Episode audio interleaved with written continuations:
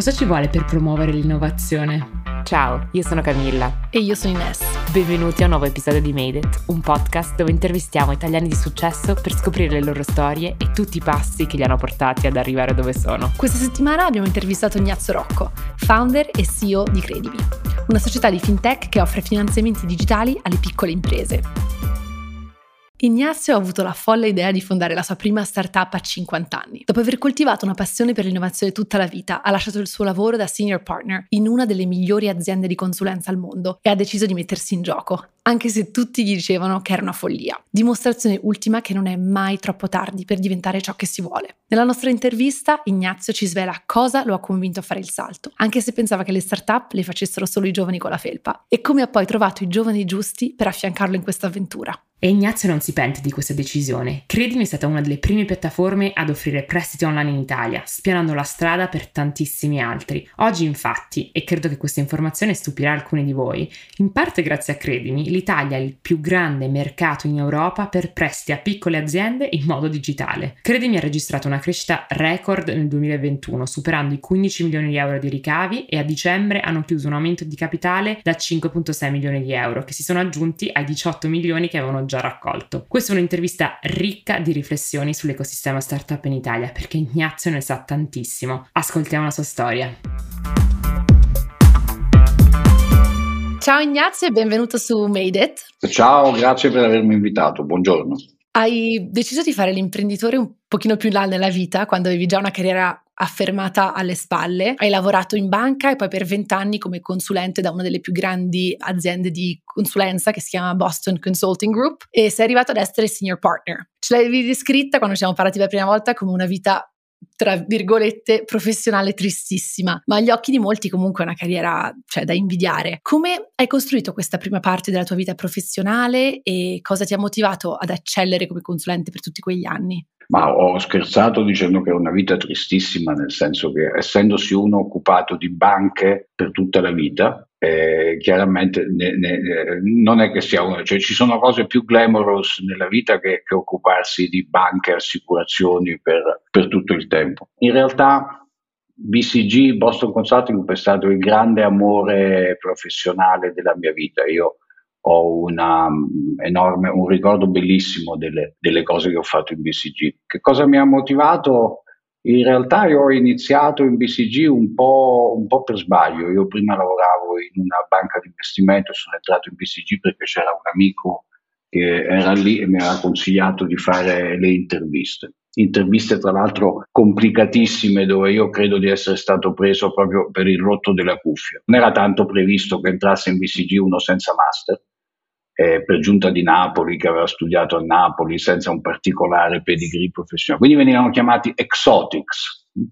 Eh, io ero un exotic hire che penso insomma, ci fu molto di... alla fine per fortuna decisero, decisero di quello. BCG all'epoca era un posto dove si, si imparava veramente, ma tanto, tanto, tanto a capire le cose a fondo a fondo, qualsiasi tipo di settore, qualsiasi tipo di cliente, aveva una profondità analitica in un'epoca in cui l'analisi era un po' diversa da quella che, che si fa adesso, c'erano meno dati, ma c'era molta metodologia e si imparava a confrontarsi con un settore qualsiasi di beni di consumo, di beni industriali, di tecnologia, a capire un po' le regole del gioco di, di un settore, con delle tecniche di, di, analisi, di analisi del cliente, di analisi del mercato che all'epoca erano, erano veramente di avanguardia. Questo era affascinante, uno poteva spendere due anni della sua vita in BCG e imparare tantissimo di quelle cose. E questo era personalmente ciò che mi motivava di più già dalle interviste vedevo persone, sai, quando vedi quelle persone che capisci che eh, non solo ne sanno molto, molto più di te, ma c'è quella sensazione che uno ha quando vede persone che hanno un metodo, che hanno un metodo, una tecnologia, è come quando giochi a tennis con qualcuno che tu capisci che ha un, un gioco dei, dei, dei, piedi, un modo di muovere la racchetta, che tu non hai, quindi puoi imparare. No? Oppure nel, nel mio caso della musica, quando vedo qualcuno che fa delle scale sulla chitarra, che, che, non sono stato capace di fare. In BCG proprio quella sensazione lì, cioè si, si, si apprende eh, eh, conoscenza. know-how, quindi era, era, molto molto bello. Poi più avanti nella carriera, quando, quando progredisci come consulente, apprendi anche a organizzazioni, persone, quindi a gestire la complessità di cose che devono fare le aziende molto complicate, che coinvolgono centinaia, migliaia di persone, a come far sì che queste cose possano effettivamente accadere, a come superare le, le, difficoltà, come creare il consenso, anche quella è una parte importante di approfondimento. Poi si arriva nell'ultima parte che per, per me era un, un po' meno affascinante, ma di questo magari ne parliamo dopo. Eh, infatti in realtà questa prossima domanda ti volevamo chiedere, ovviamente sappiamo che la consulenza apre tante porte per dopo perché esatto come descrivi tu questa metodologia, questo execution, questo adattarsi a poi tanti settori diversi velocemente, porta tanto, si sentono tanti imprenditori che hanno avuto questo background, però diciamo che tu, tu hai aspettato molto di più, hai finito proprio quasi concluso la tua carriera da consulente prima di buttarti, però ti volevamo chiedere invece nella sec- questa terza fase della tua carriera eh, come consulente cosa ti stava invece stretto e quali sono stati un po' i segnali che ti hanno fatto capire che era il momento giusto per cambiare strada? Quando diventi un consulente molto senior, queste grandi partnership globali, il tuo lavoro cambia un po'. Devi occuparti moltissimo di gestione interna. Questo tipo di cose qui, che, che ovviamente non hanno niente di, di, di brutto, sono affascinanti, anzi per molti sono delle cose particolarmente affascinanti perché entrano proprio dei gangli decisionali delle, delle, delle, cose più importanti dell'azienda, però a me deprimevano un po'. L'attività sul cliente si trasforma in un'attività di c'è un dialogo con i CEO e con i senior leader, che è un dialogo molto psichiatrico, cioè le scelte poi operative, l'analisi dei problemi, le scelte su cosa fare per cambiare un'azienda, per farla crescere, avvengono all'interno dei team, ma nel team ci sono consulenti associate che poi sono gestiti da project leader, che poi sono gestiti da partner, che poi sono gestiti da senior partner e tu ti trovi proiettato in queste importanti conversazioni con il CEO, che ovviamente sono persone molto valide e capaci, però sono conversazioni un po' deprimenti, no? dove eh, ti trovi principalmente a fare psichiatria psichiatria del CEO, il quale ti spiega tutti i motivi per cui le cose sono difficili da fare, normalmente non possono essere fatte, ci sono molti buoni motivi per non farle e quindi alla fine è meglio non farle e fare qualcosa di più banale e, e tu non riesci a cioè non è che siano stupidi, hanno tutti buoni motivi e tu, né tu riesci a convincerli del contrario, però alla fine esci da queste riunioni dove hai meno energia di quanto avevi prima. E al tempo stesso vedevo che nel 2015, 2013, 14, 15 il fintech si sviluppava sempre di più, quindi nascevano queste aziende fintech principalmente in Inghilterra, in America in Cina che nell'ambito dei servizi finanziari, che sono quelli di cui mi sono occupato per tutta la vita, utilizzavano sempre di più la tecnologia per fare delle cose un po' differenti. All'epoca cominciava a nascere quello che si chiamava peer-to-peer lending, c'erano aziende come Funding Circle e Lending Club che promettevano di diventare molto grandi con questo concetto di intermediare direttamente i prestiti mettendoli a disposizione dei risparmiatori direttamente come investimenti. Questo modello non ha poi funzionato, però all'epoca era molto promettente. All'epoca cominciavano a emergere le varie Betterment e Wealthfront che invece promettevano di rendere il processo di gestione dei propri risparmi e investimenti molto più diretto, meno intermediato, più potente.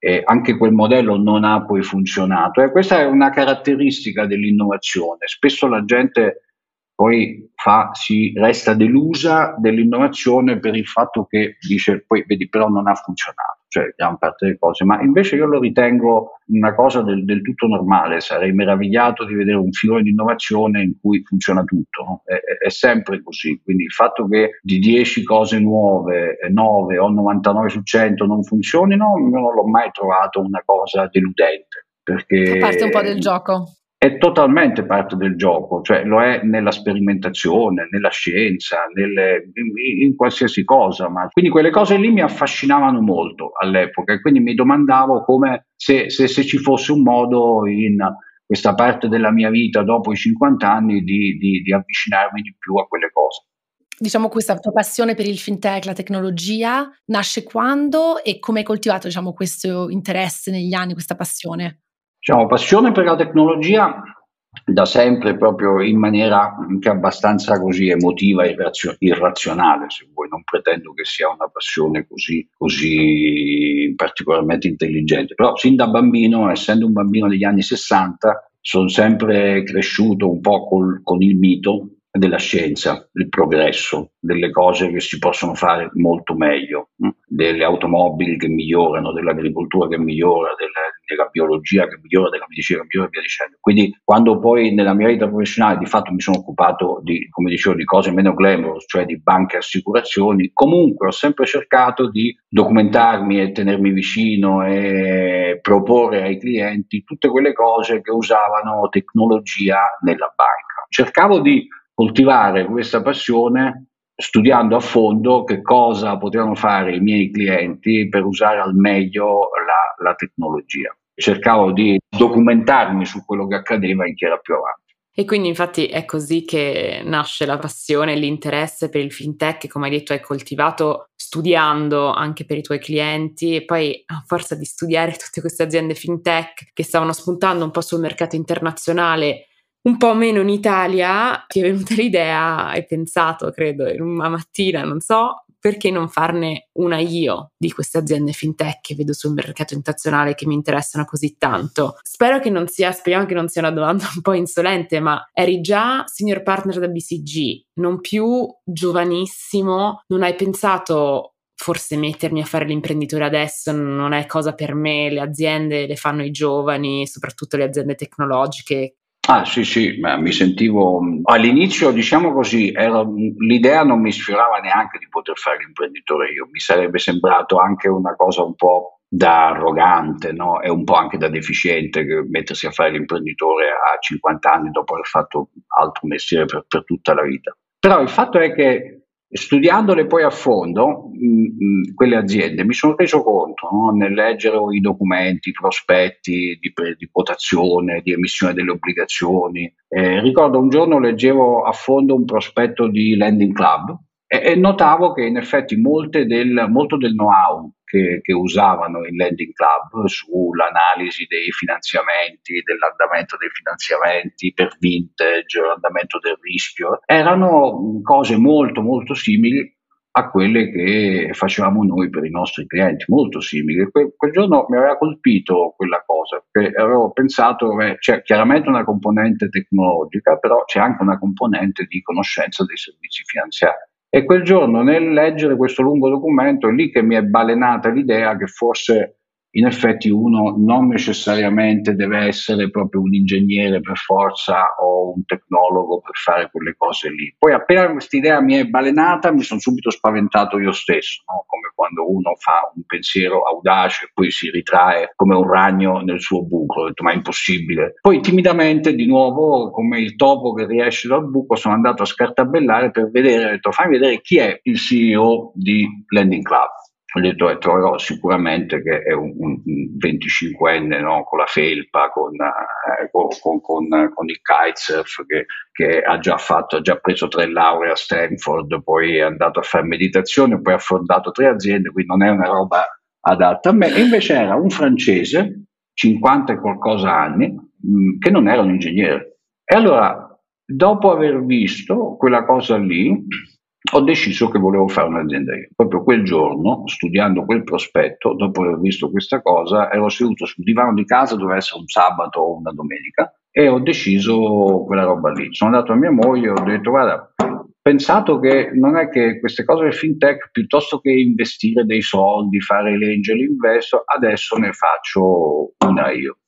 E lei mi ha guardato, ha detto, Dio mio, Adesso detto, mi ha guardato affranta, mi ha guardato che era, era, era un po' triste di questa cosa, ha detto dovremmo, dovremmo assorbirci anche questa, questa idea qui. Quindi è bastato quello, è bastato vedere un esempio di, un, di, una persona che poteva assomigliare al tuo profilo a convincerti. Cos'è stato lo, lo, stadio successivo? Nel senso, dopo quel pomeriggio in cui hai capito che l'avresti voluto fare, hai, hai, lasciato subito il tuo lavoro, sei andato a parlarne con varie persone, proprio lo stadio veramente, veramente iniziale prima di in realtà fondare l'azienda, lo, lo stadio di conversazione come è andato? Io penso che quel pomeriggio sia stato il quella, quella, spinta finale che fa scendere la pallina no? giù, giù, dal pendio. Quindi probabilmente c'era dietro una, un, comunque una riflessione, un fascino per queste cose, la volontà di fare qualcosa di diverso. Dopodiché tre erano le cose che, che, che bisognava fare. Eh, le prime due più semplici, la terza molto difficile. La prima è vabbè, articolare chiaramente l'idea, Uh, io non credo molto ai business plan molto dettagliati, eh? non, non, penso che siano quelli il successo di un'azienda, però comunque eh, l'idea di fare un'azienda fintech comunque particolare, no? avevo in mente che fosse un'azienda per le piccole imprese, che facesse lending alle piccole imprese, usasse dati tecnologie per le piccole imprese, che iniziasse dall'Italia, che non usasse assolutamente il modello peer-to-peer, perché eh, eh, eh, all'epoca aveva successo, però si vedeva che non poteva andare molto lontano. Questa cosa bisognava articolarla un po' per dire esattamente che prodotto, con, con, con che tipo di approccio, con che tipo di raccolta, con che investimenti e via dicendo. Avevo in mente che ci volesse qualche milione, bisognava stabilire poi capire esattamente quanto e trovare gli investitori. Eh, e poi terzo, bisognava trovare le persone, perché comunque anche adesso al di là del fatto che il CEO fosse o non fosse uno con la felpa e tre laurea Stanford, però certamente l'azienda non la potevo né fare io da solo e neanche assolutamente fare con persone simili a me, dovevano essere persone con un altro background. La prima cosa per me era più semplice, era un mestiere che avevo fatto tante volte.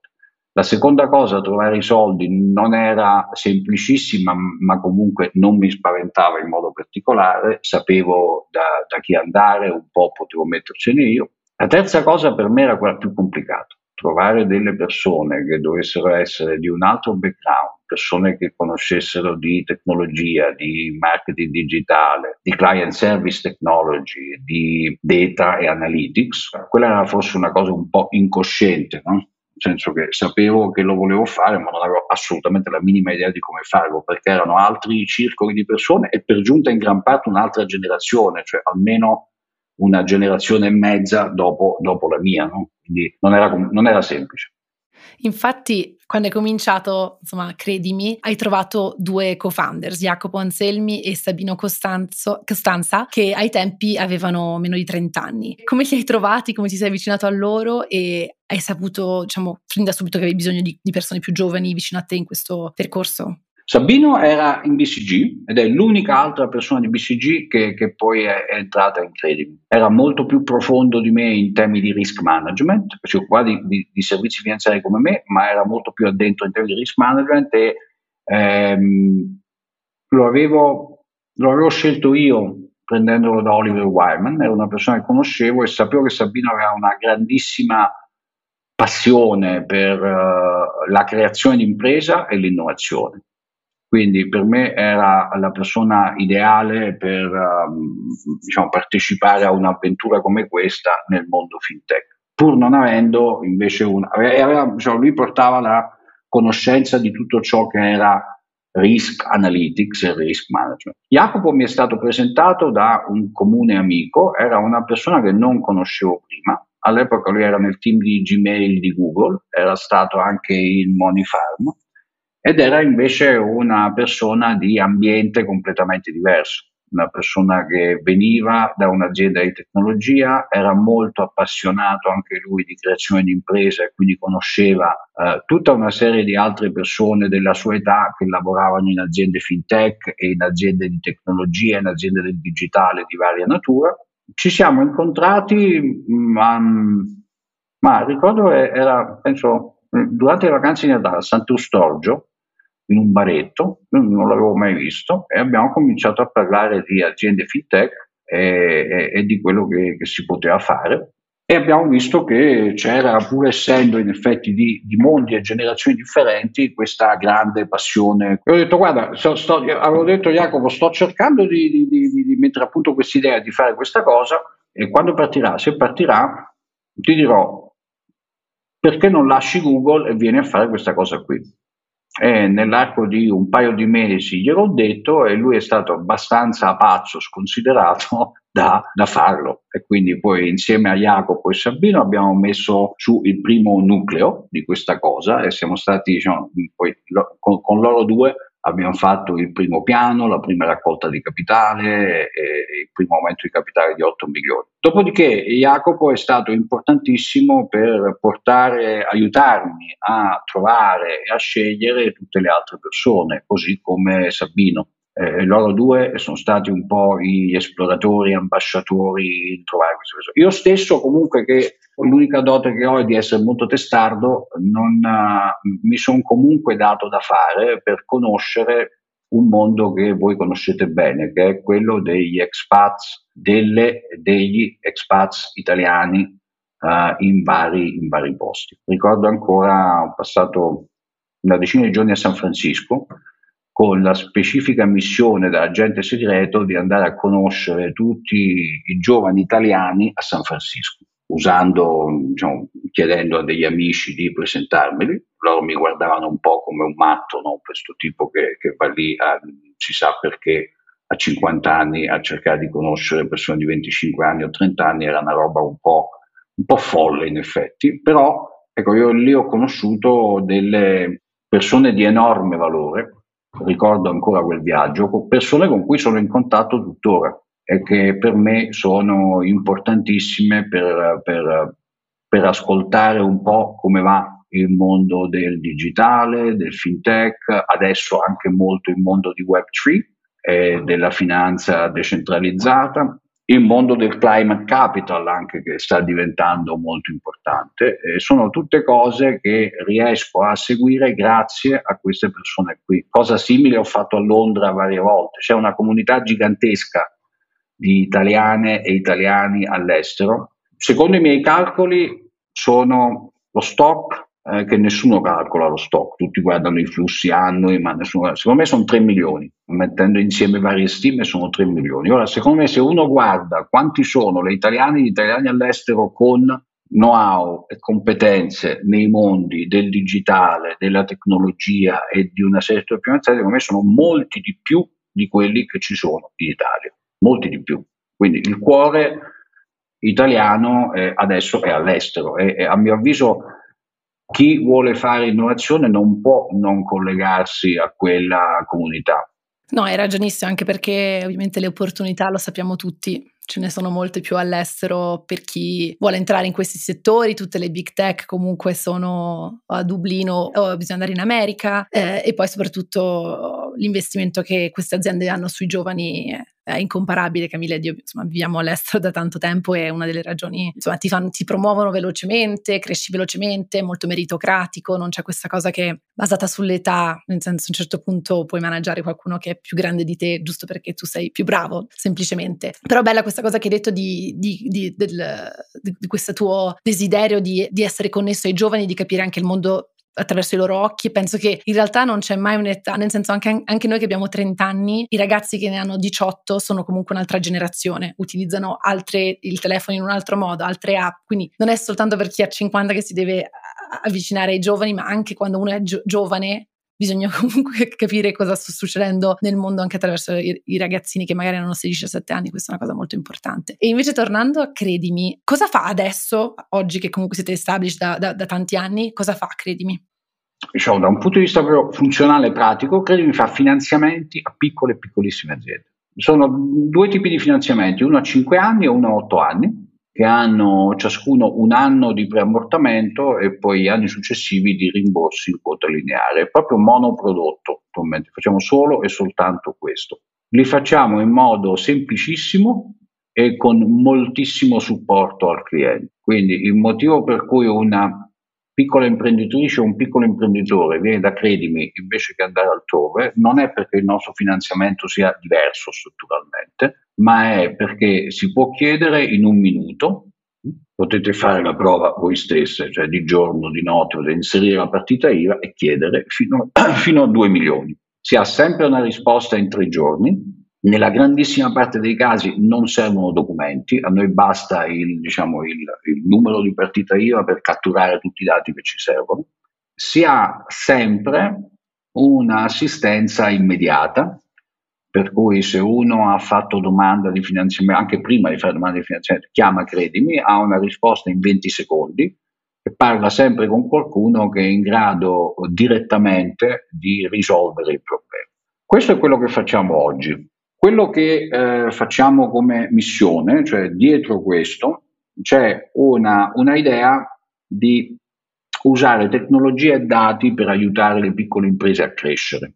Noi ci vediamo come una small business tech company che ha la missione di usare tutto ciò che permettono oggi i dati, gli analytics e la tecnologia di servizio al cliente per risolvere problemi. Quindi il credimi tra cinque anni non sarà un'azienda solo di lending, ma sarà un'azienda che comincerà a offrire una serie di servizi, prodotti e applicazioni che risolvono problemi della piccola impresa. Quindi noi in futuro per la piccola impresa vogliamo creare una serie di applicazioni che permettono di, di, di risolvere questi problemi. Il fatto di averne analizzate in Italia per motivi di rischio e di credito circa 100.000 eh, ci dà una conoscenza, no? una capacità di profilare l'azienda che è ormai piuttosto robusta, cosa che non è da tutti, perché non è facile analizzare il rischio di una piccola impresa. Le piccole imprese non sono fatte tutte da persone come voi, c'è dentro il frodatore, il delinquente, il riciclatore, il, quello che le fa serialmente e poi le lascia fallire, ce n'è di tutti i tipi, quindi uno deve avere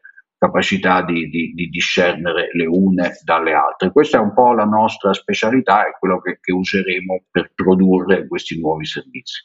Immagino che Molti all'inizio vi abbiano detto che un prodotto magari così in Italia non avrebbe funzionato perché le piccole aziende italiane non erano magari pronte per digitalizzarsi, soprattutto su questo aspetto, e magari non avrebbero neanche rimborsato il loro debito. Cosa vi ha dato fiducia che invece non sarebbe stato così e che l'Italia era il mercato giusto?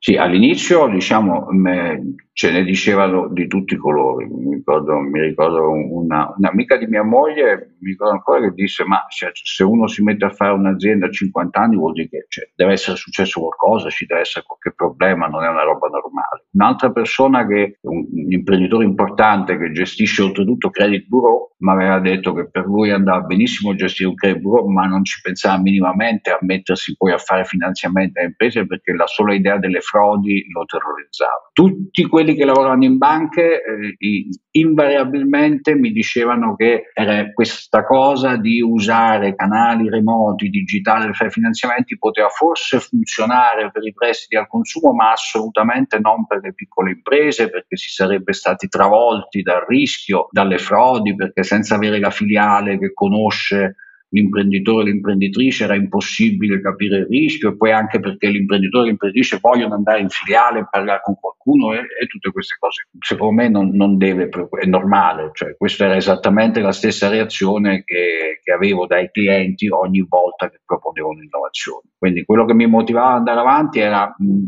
soprattutto il parlare con i clienti. No? Questo, questa è sempre la cosa più importante, nel senso che il, in tutta questa faccenda qui noi con i piccoli imprenditori abbiamo cercato di parlarci direttamente e lo facevo anche nel precedente lavoro e di capire come la vedevano e se uno parla con un piccolo imprenditore, per quanto poco digitale sia, si rende conto che eh, in realtà qualcosa gli semplifichi la vita va benissimo avercela, che non ha nessun problema a, a fare una cosa via web, ci mancherebbe altro, cioè ormai chiunque usa, e poi nel 2015 era già evidente che il mobile stava rendendo accessibile tutto a tutti, no? era già evidente che l'Italia sarebbe diventato un paese per Facebook importantissimo e anche per WhatsApp. Certo, l'Italia non è un paese da Twitter, eh, non è un paese da non è un paese dove si usa il web in un modo un po' più articolato, ma la possibilità di dialogare con le piccole imprese in maniera remota per me era evidentissima già allora, non perché fossi particolarmente visionario, perché secondo me se uno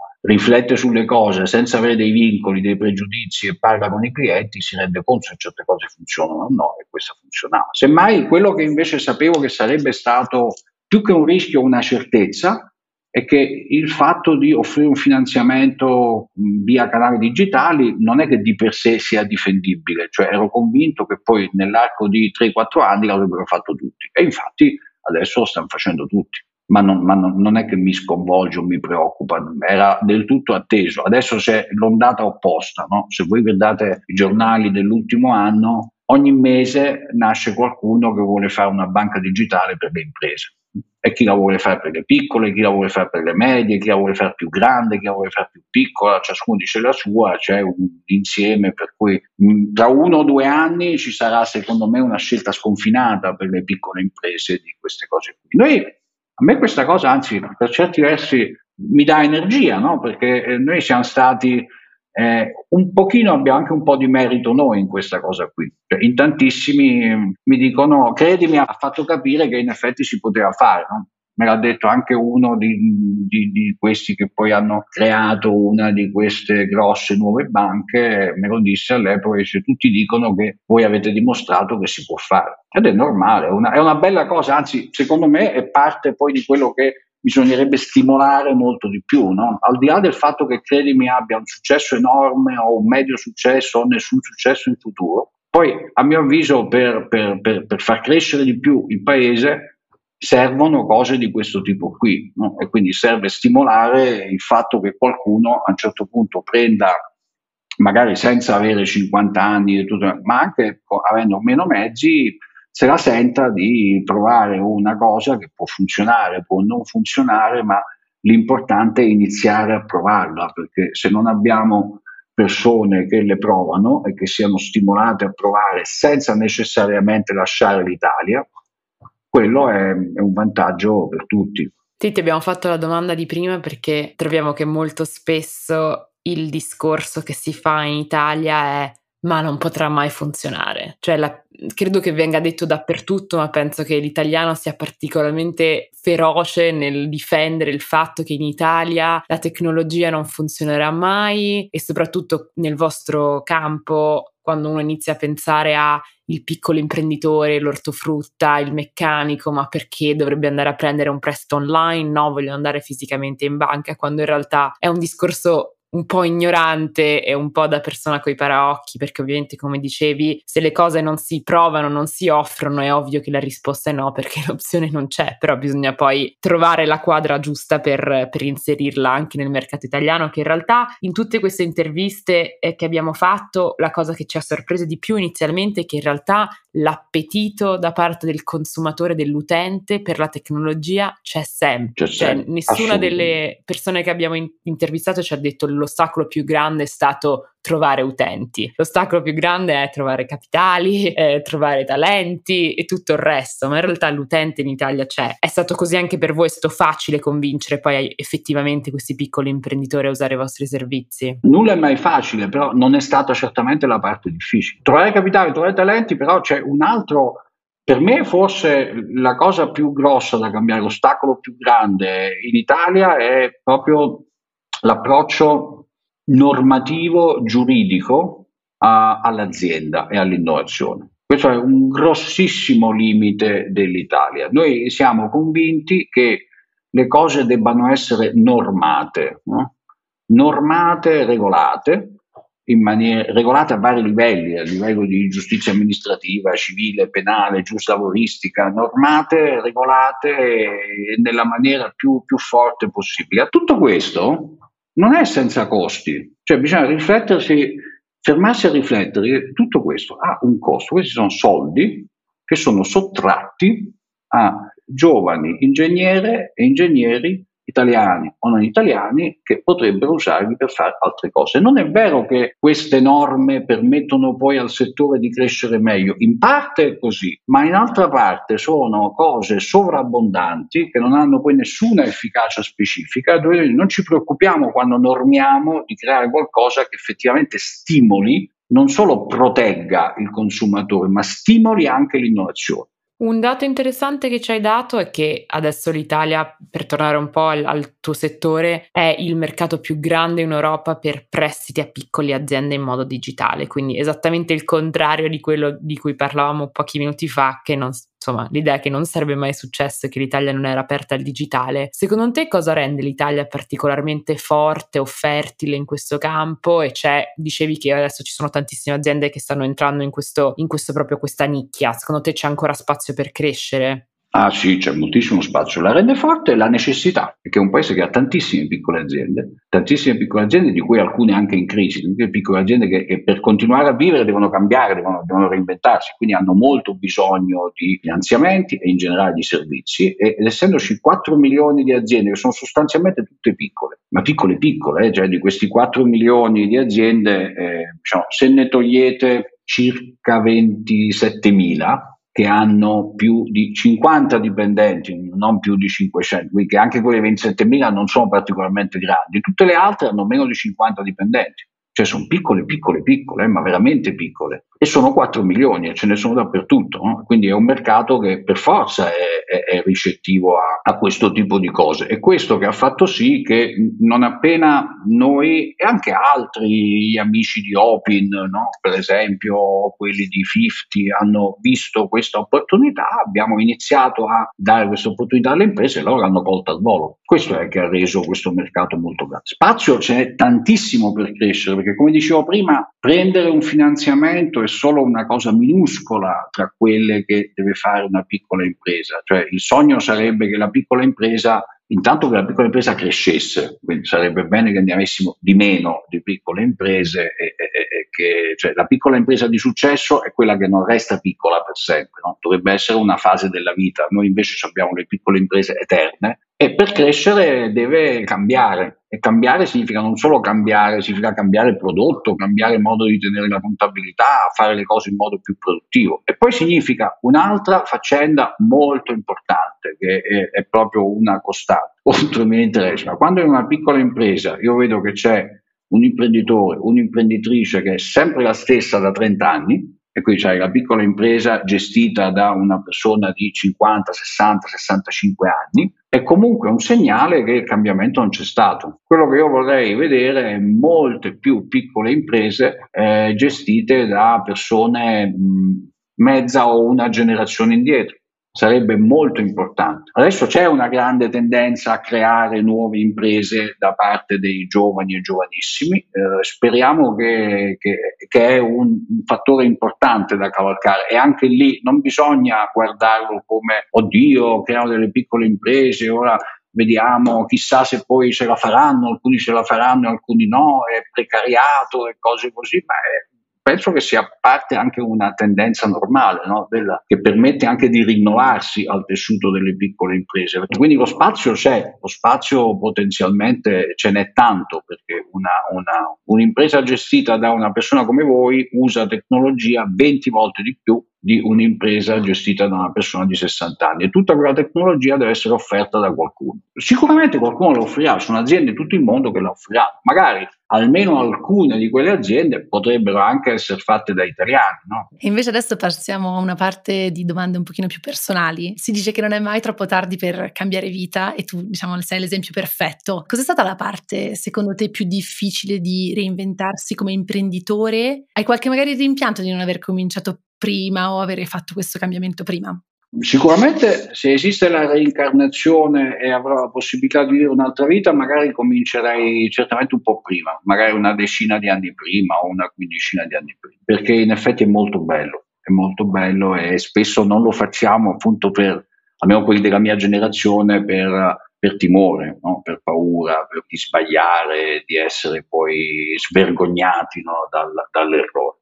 Quello che ho, la cosa più difficile è, è, che insomma è un mestiere in cui devi disimparare continuamente, devi disimparare, devi disimparare tutti i giorni, quindi sai delle certezze e ti vengono buttate giù in, in continuazione. Mm, certezze grandi no, però una serie di piccole certezze ti vengono buttate giù tutti i giorni, quindi devi capire che, che, che l'agilità eh, ascoltare, capire, percepire, leggere i dati e riprovare è molto più importante che non avere una, un'enorme profondità di analisi dove tu vai con una cosa e dici ho capito esattamente la particella dell'atomo come funziona e adesso lo dimostro costruendo no, un acceleratore più grande di tutti gli altri. Non funziona così capisci delle cose, poi dei pezzetti li devi cambiare, di un prodotto ti sembra fenomenale, poi vedi che è una schifezza, c'è un, un unlearn che soprattutto per chi comincia tardi, insomma, delle volte non, è un po' frustrante, no? Delle volte.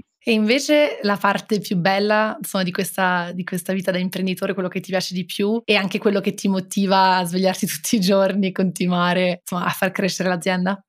Il rapporto con le persone è, è, una cosa meravigliosa, cioè per me, mentre prima vedevo persone tutte di un, di un certo tipo e spesso appunto abbastanza deprimenti, adesso per me è come non so, è come stare, data anche l'età delle persone, come se io avessi 80 figli, no? Cioè, i figli danno tanta energia quando hai in casa dei bambini piccoli, tu guardi continuamente al futuro perché lo vedi con i loro occhi, quindi questo aspetto qui per me è fantastico, non solo comunque all'interno, anche con i piccoli imprenditori, cioè con tutte le loro follie, eh, spesso fissazioni, no? Questo è un aspetto. E l'altra cosa che a me piace moltissimo di questo mestiere è che facendo questo mestiere tu ogni giorno impari qualcosa impari i piccoli pezzetti del mondo. A volte impari come funziona una, un nuovo modo di fare il marketing digitale, altre volte impari che, non so, nel mestiere delle carpenterie in Brianza sta cambiando qualcosa, altre volte ancora impari che c'è una tecnica per raccogliere capitali che non conosci, ma impari sempre qualcosa. Mentre spesso nei mestieri più tradizionali, più corporate, tu a un certo punto non impari veramente più